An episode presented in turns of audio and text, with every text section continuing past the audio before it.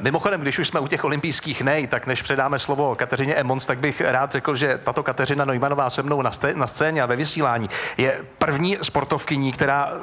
Je to tak, první dámou, která sportovala a účastnila se olympijských her, jak těch zimních, to víme, tak těch letních v Atlantě v roce devatenáct set devadesát šest na horském kole. Je to tak? Nejsem jediná, ale byla jsem první. Ale byla první, tak. Tak to je potvrzeno přímo od Kateřiny Neumannové a teď už nás čeká další Kateřina, aby jich nebylo málo, a sice uh, někdejší šampionka, sportovní střelkyně ze vzduchovky a malorážky Kateřina Emmons. Dobré odpoledne přejeme. Dobré odpoledne přeju všem a moc vás zdravím. Slyším tu dobrou náladu, předpokládám, ve vašem hlase to čtu správně. Může za ní třeba tak trochu to, co se stalo dnes na olympijských hrách, tedy dvojce Lipták Kostelecký. Můžete to nějak okomentovat z vašeho pohledu? Předpokládám, že tohle jste si nenechala ujít. No samozřejmě, že ne. To, tu mojí náladu můžou kluci, ale i holky tenistky. To dneska, dneska prostě český tým, co tam předvádí, to je absolutní paráda a my to prožíváme od rána, vlastně celá rodina. A ten závod kluků jsme teda prožvali v autě, vysloveně prožvali s mým synem, ten to taky hrozně prožívá. Už mě bolí hlasivky, teda dneska musím říct. Já tě, Katko, taky zdravím tady ze Stromovky a jako bývalé úžasné střelkyně bych se tě chtěla zeptat na dnešní klučičí závod i po té odborné střelecké stránce. Čím to je, že kluci byli lepší než zbytek světa, protože prostě předvedli něco úžasného, deklasovali zbytek světa, rozdali si to dva Češi jak na mistrovství republiky. V čem jsou oba dva výjimeční? Ahoj, Kače, já tě zdravím a hele, je to, já si, podle mýho názoru je to tím, že kluci prostě jsou takováhle, uh, takováhle parta. Uh, nejsou to jenom tihle dva kluci, uh, je to vlastně celý ten brokařský tým, funguje naprosto úžasně.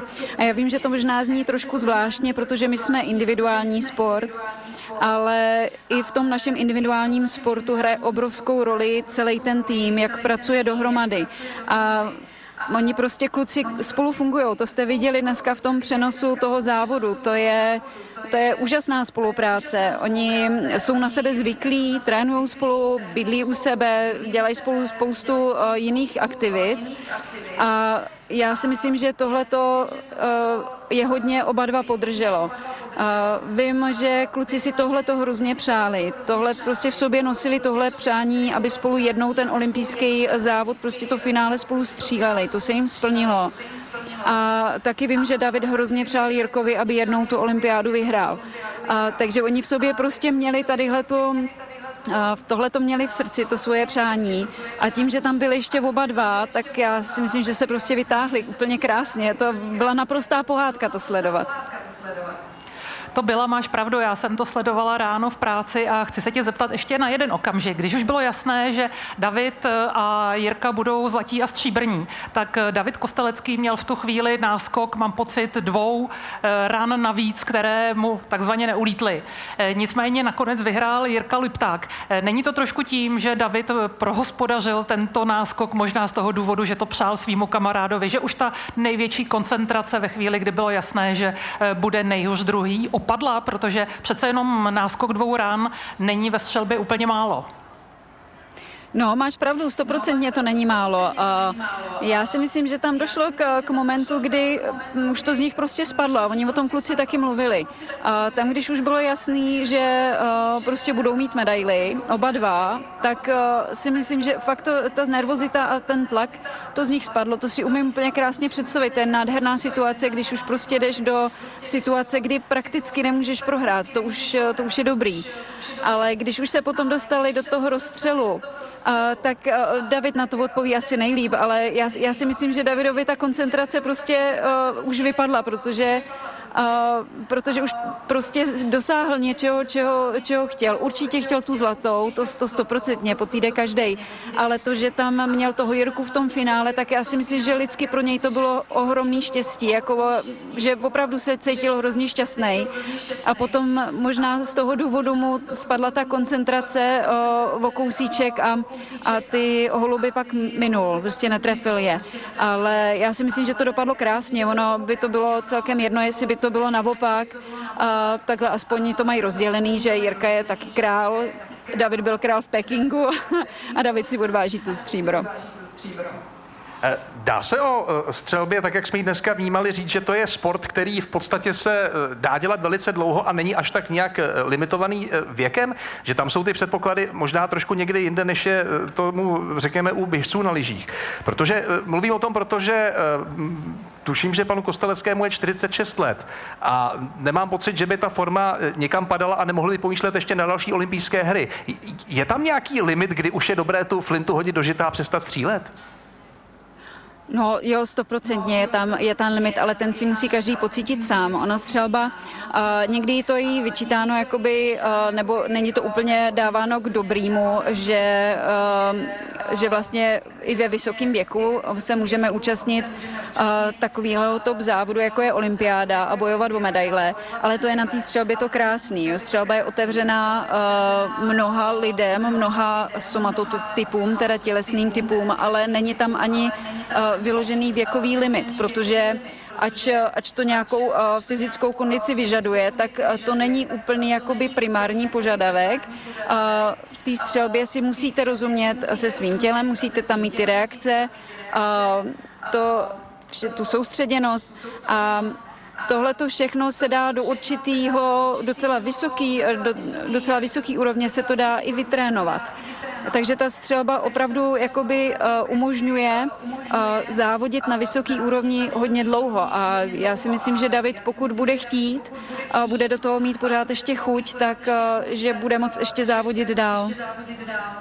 Vypadá to tak, takže jinými slovy, když to shrnu a přeruším stručně, tak dokud se netřesou ruce, tak se dá střílet. sto procent, pokud na ty terče vidíte a nemáte opravdu nějaký takovýhle, uh, takovýhle fyzický blok. Ono teda, uh, ono je to i fyzicky náročný. Jo. Střelba tím, že trvá takhle dlouho, tak, uh, tak je prakticky vytrvalostním sportem. A ona tam hodně pracuje hlava a všichni asi víme, že mozek prostě žere nejvíc energie, takže ono se to nezdá, ale, ale ten závod je hrozně vyčerpávající. Já si pamatuju, že já jsem se vždycky cítila, kdybych doběhla maraton a přitom jsem tam jenom stála. Ale, ale vyčerpávající to je. Katko, česká střelba pravidelně vozí medaile ze světových soutěží, z olympijských her. V čem je kouzlo české střelby? Pořád noví a noví závodníci, kromě samozřejmě stálic jako David Kostelecký, vozí medaile. Čím to je? Je to, je to asi tou střeleckou tradicí tady, určitě tou jakoby dobrou střeleckou školou a, a je to vidět na těch brocích. Uh, jo, teď uh, to začalo fungovat třeba i, uh, i u mužů v puškách, uh, se ten tým zase začíná zvedat, jde to v takových vlnách, ale ty broky si to drží pořád, uh, protože tam uh, oni jsou hodně spolu, uh, hodně si to předávají a já myslím, že v tom je to, v tom je to krásný kouzlo, jo, že to je, uh, kdokoliv přijde do toho týmu vlastně novej, tak kluci si ho jakoby vychovávají. Uh, jo, ten člověk prostě potom se na ně naváže a přistupuje k tomu tréninku a k těm závodům úplně stejně zodpovědně jako, jako ti nejstarší matadoři toho týmu. Pojďte nám, kteří možná úplně nevnímáme ten rozdíl, vysvětlit, co je jinak v trapu a co je jinak ve skýtu, protože ty sporty jsou zdánlivě podobné, ale shodné rozhodně nejsou. Ne, shodné rozhodně nejsou a já musím teda ale říct, že já jsem docela dobrý amatér, co se broků týče, ale já bych doufala, že neplác nějakou blbinu, ale myslím si, že, uh, že, že skýt, že ví, jakým směrem ty holuby jdou a že ve, v trapu, že to nevědí, ale já bych se dál nepouštěla, jo, protože... Já vás nebudu trápit. Určitě, nebudu vás protože trápit. V tomhle já opravdu nejsem kovaná. A ještě k vaší aktuální činnosti, mluvila jste o zkušenostech, které se předávají dál. Vy ty zkušenosti dál předáváte, protože jste trenérkou biatlonistů České republiky. Je tomu tak? Ve střelbě. Je, je, tomu, je tomu tak částečně. Já jsem spolu, spolutrenérkou a podílím se teďka na, tre, na trénincích dorostu nebo mládeže obecně. Takže tam, tam pomáhám s tou střeleckou, střeleckou přípravou a samozřejmě komukoliv v rámci biatlonu, kdo, kdo potřebuje s něčím pomoc, tak, tak tam jsem pro ně.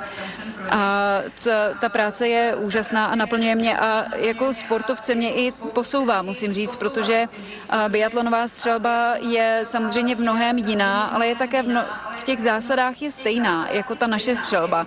A mě to, ohromně mi to otevřelo obzory a myslím si, že kdybych teďka ještě třeba začala závodit, že by mě, že by mě to i v mojí vlastní střelbě jakoby posouvalo. Katko, a teďkom otázka k tobě domů. Ty máš hodně dětí a s manželem jste oba bývalí absolutně špičkoví světoví střelci. Co vaši děti? Uvidíme je jednou na olympijských hrách, případně ke kterým disciplínám je budete směřovat? To jo, to je, to je dobrá otázka. Já si vůbec, vůbec nedokážu tipovat, jestli, jestli děti třeba se někdy na olympiádě objeví. Každopádně pokud se roz, rozhodnou dělat sport, a ta, a dělat ho opravdu vážně, já vím, že to vážně dělat budou, protože oni mají v sobě takový to prostě zarytí, to je na nich vidět, ale už i na všech, i na té nejmenší Gabrielce, který je přes, to je přes čtyři roky, tak oni prostě mají v sobě takovej ten, ten zápal pro, pro ten boj a jsou soutěživí, což je fajn. Tak tolik Kateřina Emmons.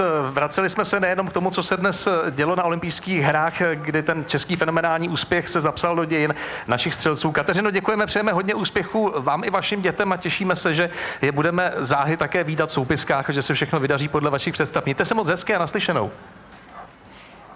Všechny zdravím do Prahy a, a fandíme dál.